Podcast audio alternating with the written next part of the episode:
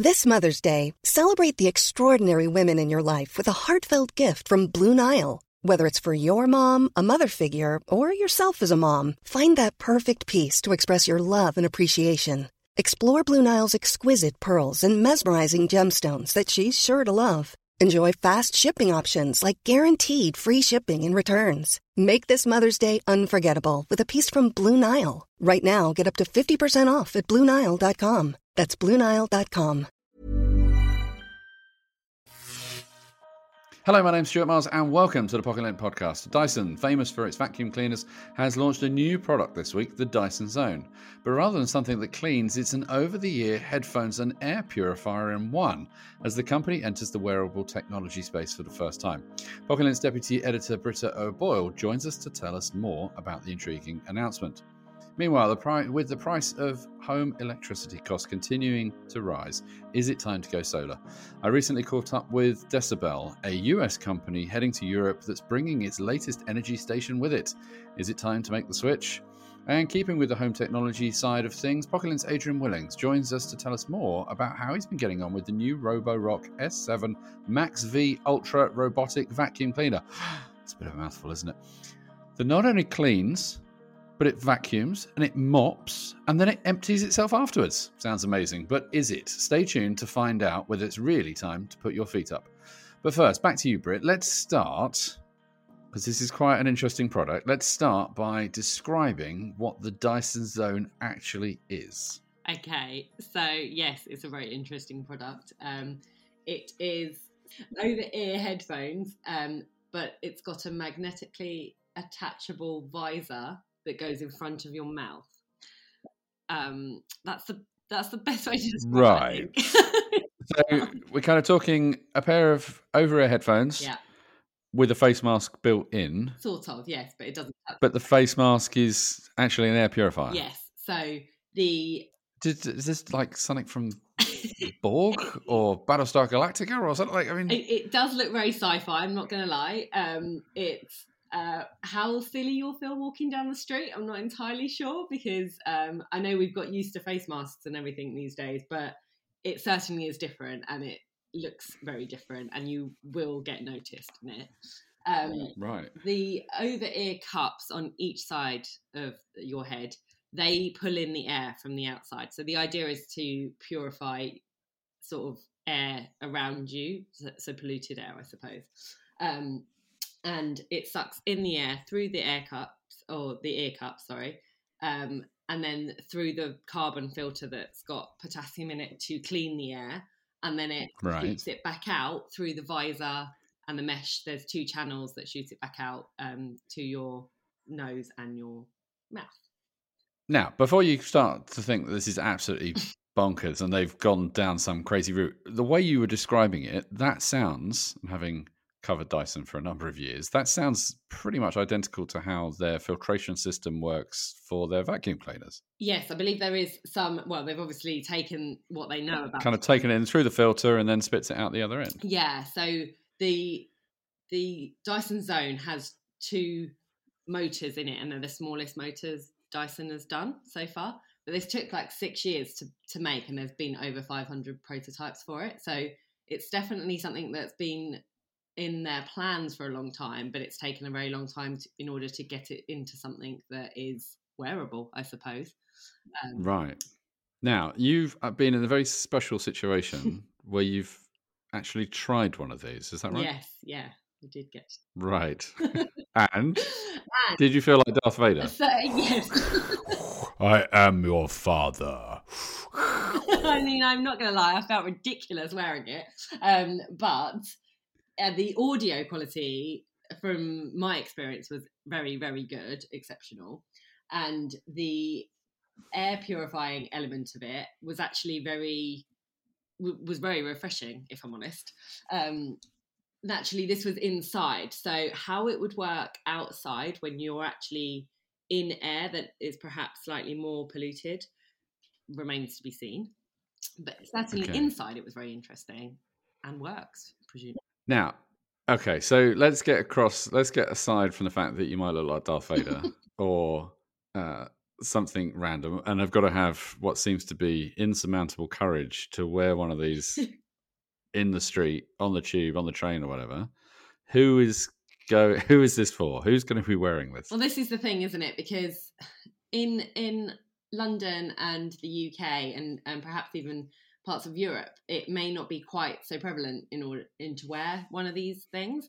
But in other areas of the world where the air pollution is slightly more bad, bad, yes, serious, um, then I suspect that it may be something that people will consider as a as as a sort of solution. Right, and I suppose I mean ultimately we have got used to wearing masks, Yeah. and although we're now coming into a you know a society that's not wearing masks if we don't want to, um, there's still probably a lot of you know the UK is very is very fortunate that they kind of uh, uh, slightly ahead of the curve perhaps, or just maybe head in the sand of understanding where, where the sort of COVID is. So okay, so when is this when is this coming out? So it's coming out in August um, in some areas of the world, but they have said that geographically the availability will change. So they've not they've not said exactly when it will launch in various countries. They also haven't told us the price yet.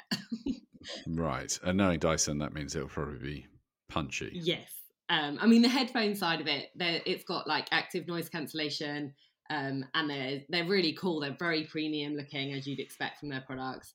Um, the controls are quite cool. They've got um, is a joystick control, which is handy. Um, so there are, and the visor you can dip down, and then it automatically puts the headphones into conversation mode um, and pauses the audio and stuff. So there's some Right. really cool features on it. Um, I think it was it's more just a case of who is going to be brave enough to wear these, and it's certainly going to be early adopters to begin with. I think. Still to come, Adrian gives us his verdict on the Roborock S7 Max V Ultra robotic vacuum cleaner. But it'll also go back there and wash its own mop and empty the water system that's inside it and put fresh water in there and clean out the mop and make sure it's ready for the next pass. And it'll sometimes go back to the dock to clean that mid clean. So it'll go out and make sure it's got a clean mop. So it reduces a lot of the sort of hands on work that you have to do Have you seen your latest electricity bill yet? If not, I suspect it might give you a bit of a shock as prices continue to rise around the world without the promise of a respite anytime soon. dcbel makes an all in one home energy station for consumers that look to capture the energy from connected solar panels before monitoring whether they should use, store, or sell the power they produce. Interesting to find out more, I recently caught up with the company's European CEO Laurent Schmitt to find out more and just how easy the system is to get up and running and whether it generally is the future for all of us. I started by asking him to explain what the system actually does. So it's actually a piece of kit which we install in a home and which is able to integrate together uh, all the uh, electrical vehicle charging, uh, the uh, photovoltaics, as well as potential potentially um, standalone battery in order to be able to uh, better control uh, one's energy into the home and uh, interact uh, with the energy system, being able to supply, I would say, balance of energy back to the system to the grid when we are in in a when the grid is in peak condition. So basically, a, a tool to be able to energy manage in the home environment. So, at the point that you get involved, someone has already gone off and got solar energy, solar panels on their roof, and you're kind of the conduit between capturing that energy and then delivering it to the home or just to EV vehicles in particular? So it's it's actually integrating all EV, um, PV, and the uh, and the grid together. And uh, it's not uh, it's the purpose is not to have the home being uh, on on an islanded uh, situation. It can if there is an outage, but the objective of the um, home energy station is more to optimize uh, the home energy to make sure it maximizes the uh, uh, usage of uh, photovoltaics uh, to charge the car and it uh, minimize the cost uh, of the electricity which is consumed by the by the home. Now, there's a lot of talk in the industry about the kind of the future is is sort of home batteries, you know, in your garage or whatever, storing energy from a number of places. How far down the journey do you think we are in in that process?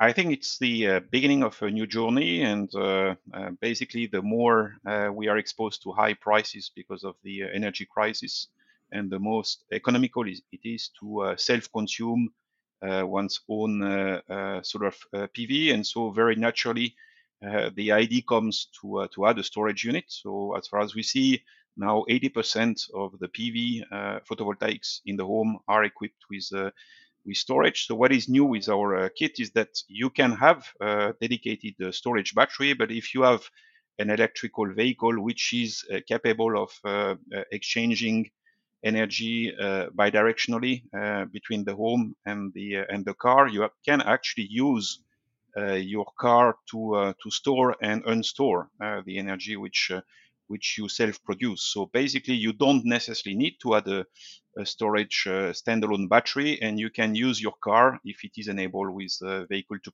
vehicle to home or vehicle to grid. And and how do you? I mean, obviously, I know that your answer would be you want it in every home possible, um, because you know you're in business to do that. But how how possible is that? What what where do you see this sitting in in the marketplace? So we we see, um, I would say, um, a, a, a, collective uh, uh, initiatives and more awareness of consumers and citizens to try to play a role in decarbonizing uh, our energy system. And uh, so the, the natural first step is to actually uh, buy an electrical vehicle because it's uh, it's a hmm. significant mm. impact on the on, on, on the transportation carbon footprint which each of us have. And very naturally, then comes the question on how do I best charge my electrical vehicle, both from an from an economical point of view, but as well as uh, trying to absorb as much renewable uh, which I can produce in my home. And so what we see is uh, basically the uh, electrical vehicle uh, um, integration into the system is an accelerator to to the installation of solar photovoltaics into home. And the, the crisis in in the current energy space is another, um, uh, I would say, new um, driver for accelerating these uh, installations. So we basically come uh, into play when when a consumer buys a new car and, and wants to integrate this uh, together with uh, uh, local photovoltaics. And is this fairly something? Is this something that's fairly easy to for a homeowner to to think about installing? I mean, not talking about them doing it themselves, but just in a sense of, you know, there seems to be a lot of steps. You need to solar and, and things like that. Do you, is this? Do you see this is getting easier to install? So it's the um, we see basically, generally speaking, that uh, solar uh, solar PV is um, basically getting more and more easy to uh, to install. Having said that, uh, people have to uh, climb on their roof or uh, installing onto their wall and so on. So mm. generally, they they ask a specialist, and we have we have developed partnerships with smart home installers to be able to to deliver our um, our equipment. And uh, having said that, we can also use uh, our equipment uh, solely as, um, as a bidirectional charging uh, for your car, in which case it's much more easy to, uh, to install and, and, a simple electrician is, is able to do that, uh, that kind of installation. So it, it, really depends on what type of functionality you enable with the, with the device. And so let's talk about that bidirectional thing because that's quite it's quite an interesting point, isn't it? You can so not only can you capture energy, but you can deliver energy to it from your car if you if you need that to run your house. Is is that correct? That's exactly true. So basically, what the normal way of uh, using your uh, car battery is, of course, to charge it uh, from a charging point. So very often from your home, because this is the place where it's the cheapest to charge. And while you drive, you uh, uncharge uh, through the uh, through the mileage which you do. And here, what we are doing is because the size of this battery is getting larger and larger, we actually are uh, using the same battery to uncharge uh, during, for instance, peak uh, periods when electricity costs are high or uh, basically if you have too much of your solar PV to be able to uh, reuse the uh, solar PV into more into the evening when you when you are you are consuming consuming more into your home. So it is really using the the battery in a bidirectional way, exactly the same way as a standalone battery, uh, would be used, and so potentially you save uh, you save the um, the cost of the standalone battery. So in theory, you you you'd use the battery, you'd use the energy to charge your car when it's cheap, and then you'd use that energy that you stored in your car to then push back into the system when it's more expensive. That's absolutely true. So the uh, typical use case is you arrive at home, uh, let's say in the evening when the electricity is high, uh, you plug you uh, immediately uncharge during the uh, during this period, then you um, uh, you you recharge during the night when the electricity price is low, or uh, during the solar peak during the lunchtime if your car is is parked at this time, because of course the solar PV which you get in your home is is virtually free as soon as you have a solar PV onto your roof. And what do you see the biggest challenges that you face as, as a business going forward? So the um, I think the that's the challenge which we see is to um, progressively uh, get the um, consumers uh, used to this kind of new way of uh, interacting with the electricity. And uh, historically, we've been used uh, to the fact that we can consume whatever electricity uh, we want, and whatever this um, consumption we need, the price is fixed. And uh, I think what uh, what's happening now, and we see it in the crisis, is we see more and more volatility into these electricity prices, depending on periods when you are wind, no wind, and so on. And so the mm. the complexity is to get uh, consumers used to the fact that they have interest actually to um, um, play with this volatility in a way and and and be smart in the way to charge and charge. So it's about uh, changing consumers' habits. So here, because we we use a battery. Of course, it's uh, rather transparent to the user, but still uh, there are a new approach which are to be taken, such as accepting to have more dynamic tariff on your electricity, which can be seen on one side as a risk, but also as an opportunity if you have a storage unit, because then you can, of course, overconsume during these periods where the price is uh, particularly low. And where do you see this technology going in the future? Uh, so we currently the um, the amount of uh, electrical vehicle who can afford uh, or uh, this kind of bidirectional functionality is, is still limited. is is mostly the uh, Japanese vehicle. Uh, but what we see is the uh, majority of EV manufacturers have now committed to um, build it as the, um, I would say, mainstream option into every new EV electrical vehicle being delivered in the next two, three years. So what we see is that there will be an acceleration simply because it will uh, come built in into the car. And so it's going to um, uh, accelerate these movements, which are for the moment pretty much limited to uh, uh Nissan uh, uh, Nissan brands. So we, we see and we expect an acceleration of this technology adoption with uh, with new EV coming onto the market. Um, and so, does it does it take into account other forms of renewable new, renewable energy, or is it just solar? So it's basically integrating the uh, the solar PV which you have uh, into your home environment together with your uh, uh, electrical vehicle charging. So that this is the starting point, and then through the uh, optimization which which is running, it's also uh, trying to capture the uh, electricity from the grid when the uh, price is the lowest. And so the, these periods are typically periods when you also have higher wind condition into the grid. So I would say indirectly you uh, you capture uh, the electricity when you have high wind, higher wind conditions, so uh, better uh, renewable uh, content mm. as well. So effectively it, it capture renewable both from your local PV but also from the grid and so wind uh, indirectly. Roborock's robot vacuum cleaner seem to get smarter and more convenient with each iteration. In the S7 Max V Ultra, which can both mop and vacuum without you needing to lift a finger, the company has made its most advanced and intelligent robot vacuum cleaner to date. But does it deliver on that promise? And are the days of never having to do any of the housework ever again finally here? Well, the good news is, is Pocket Adrian Willings has been sitting back and watching the robots clean his house and is here to tell us more. So, Adrian, do they work? Well, sadly, it doesn't go up the stairs just yet, but otherwise it does do some very good, very good cleaning of the home. And it's got. Uh, I've watched the Roborocks get better with each iteration, and this one's particularly impressive, and they're packing a number of different cameras and sensors into it. So it's really good at making its way around your home. And there's a lot of hidden depth to it. And one of the one of the most interesting things about it I found was there's now a live view camera built into it, which helps the robot work out where it's going and map out the home, including a 3D map of your home within the app.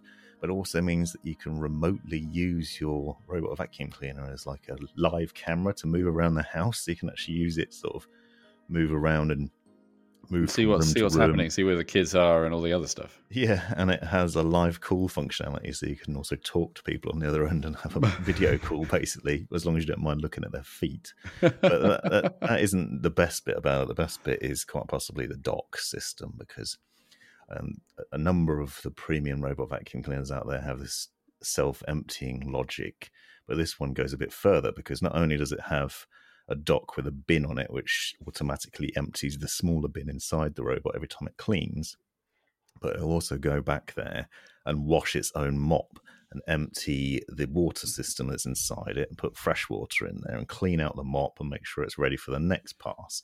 And it'll sometimes go back to the dock to clean that mid clean. So it'll go out and make sure it's got a clean mop. So it reduces a lot of the sort of hands on work that you have to do as a robot vacuum cleaner owner anyway. Usually, previously, you'd have to empty a robot vacuum. I tend to set, schedule them to go out every day, so I'd Right. usually find I had to empty it every two days. Yeah, otherwise you kind of. I have that with mine. It kind of says, oh, "I need emptying. Come and get me."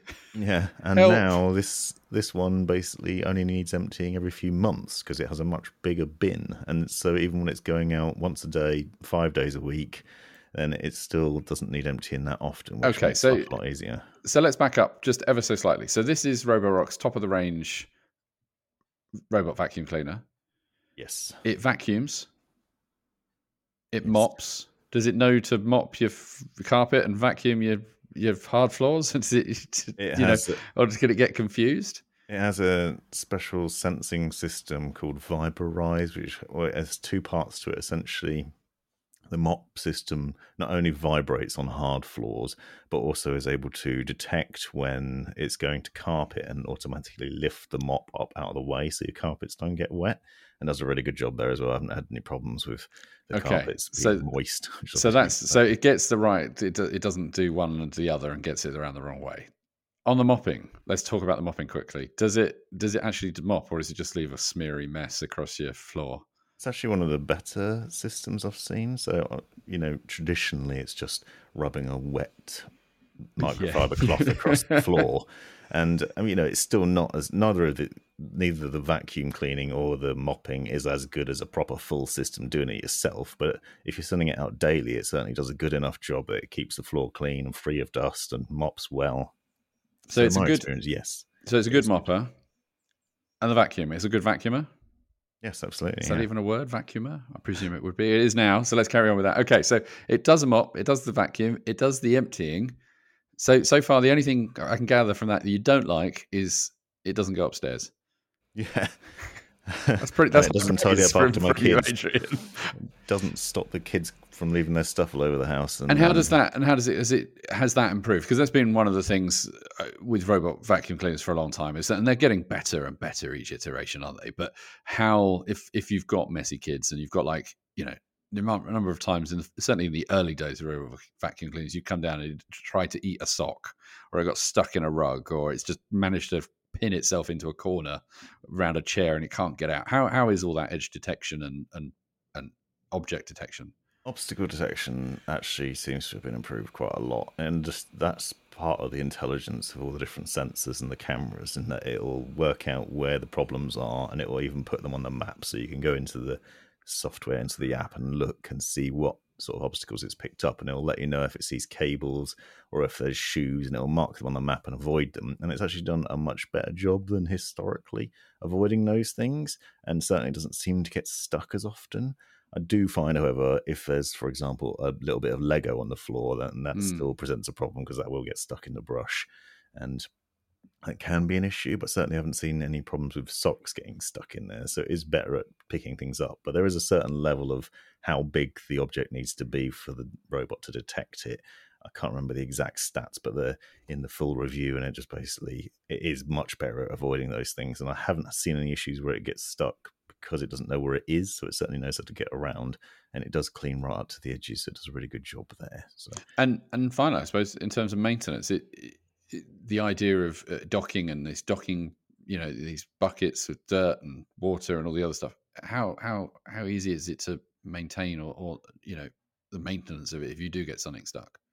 it's much more hands off now than it than ever has been with other robot vacuum cleaners in the past, from what I've seen.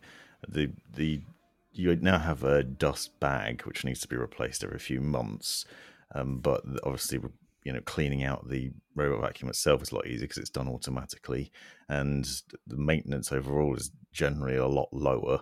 And as for emptying the water and freshening that up, that only seems to be once a week or so anyway. Obviously, that's going to vary depending on how mm. much you're using it, but it's really really so much easier, so much less hassle than it was previously, which is obviously wonderful.